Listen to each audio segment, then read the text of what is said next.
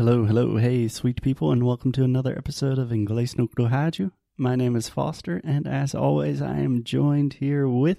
Alexia, hi everyone.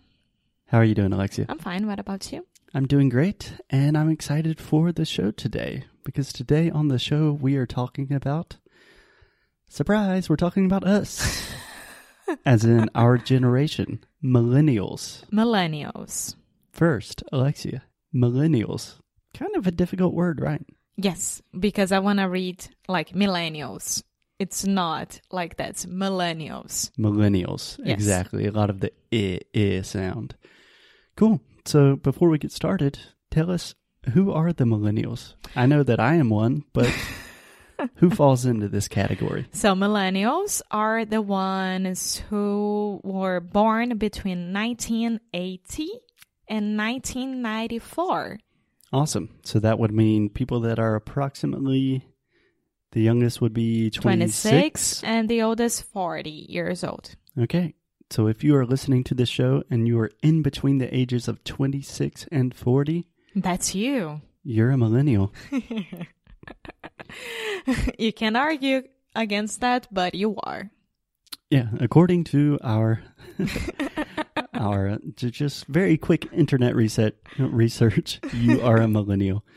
So, Alexia, tell me what are some of the characteristics, events, or kind of general things that define the millennial generation? I think that one of the most interesting thing that I was studying about when I was preparing this episode for us.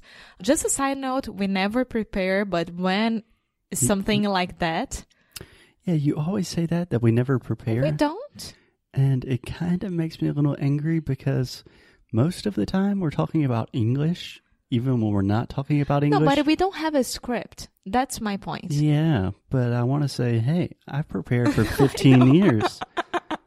This knowledge is not did not just come from nothing. Yes, but we don't have a script. We prepared, but we don't have a script Okay. to follow. And Cool. here I have some bullet points. Okay, Yeah. well, hit me. Okay, so the first thing is that I think that our generation it fights for it and everyone from the other generations, the oldest generations, they don't understand it, which is the global warming. Yeah, So global warming became obvious and we we've been talking about it and trying to fight against it and trying to find ways of making this Yeah, earth you better. could say combating yeah, climate combating. change. Yeah, yeah. I mean, climate change became a thing that people talked about and really started taking seriously as we were growing up. Yeah. Yeah, that is definitely a defining moment for millennials. And our parents, they stick to the situation that we've been listening this since we were kids. We've been listening to this. since we were kids. to this. And Can I just give a quick shout out to our student Selena, who speaks excellent English? Hey, Selena. But she had the same problem that her prepositions are awesome, but for some reason she always says, listen this instead of listening to this. yes, listening to this. Yes, we almost always listen to things in English. Okay. Yeah, the boomers disagree. And I think it's worth noting that almost always generations don't agree. And most generations think that the other generations are kind of stupid and vice versa. Right? Yes, Yes, we researched that and that is true. That's very true. Speaking especially about the United States, 2008 was the largest economic decline since the Great Depression. Yeah, 2008 financial crisis. I think that is another really, really monumental moment for millennials. Is the generation before us, the Gen Xers and the baby boomers, for the most part, they really had a booming economy. And in the 1990s in the US and much of the world, the economy was booming. Business was good. And when all us millennials started becoming adults and joining the workforce, everything kind of went downhill. Yes. So- And most people estimate, at least in the US, we are the first generation in a long, long time that on average we are going to be a lot worse off. We're going to make less money than our parents did, which normally everyone improves, but millennials are not. More or less, if you think about it, before our parents, it was a war. So, I mean, Yeah, but wars a lot of times good for economy. yeah, that's, well, we are not getting into that right now, but. Do you want war? Do you want dollars in your pocket? So also uh, another sad fact about our generation it was when the terrorist attacks became bigger, you know, like grandiosos. Yeah, yeah, you could you could say grandiose, but I would just say that terrorism really became a thing that yeah, it was it still is. It's a world issue and that really It was a 9/11. started with 9/11 and has continued ever since. Quick question, Alexia. Do you remember where you were Yeah. on 9/11? Yes, I was at school, Colégio Teresiano from Rio, and we were in the classroom, and then a teacher came inside of our of our classroom and told our teacher that something was going on, and she med- immediately turned on the TV because we had a TV inside of our classroom, Mhm. and we look at it, but we didn't understand what was that because I mean, we were doing stuff, and then our diretora do colégio, Director, yeah, but but I thought that there was another name. No, principal? yeah, principal. Our principal came and said that the classrooms were canceled. Everyone should go home.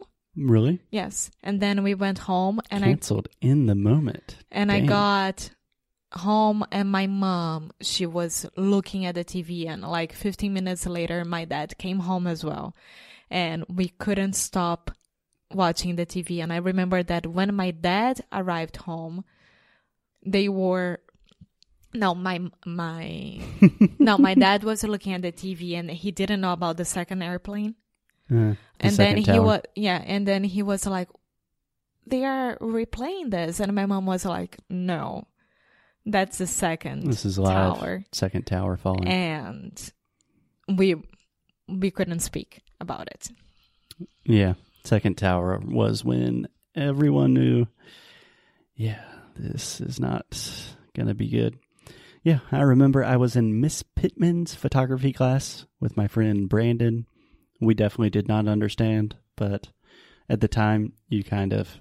I think we had seven different periods, so you went to photography class and you went to English class, and Miss Pittman was like something very serious happened in New York, and we were kind of the same as you, like, "Eh, I've never been to New York.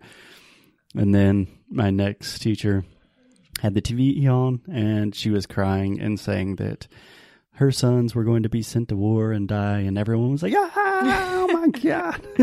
i imagine how difficult that was for you guys like being there and seeing all that happening in your country um i felt so sad from brazil and i didn't have any connection with the united states like no one was living there i didn't know anyone who was from there so besides my english teachers yeah, yeah, it's crazy.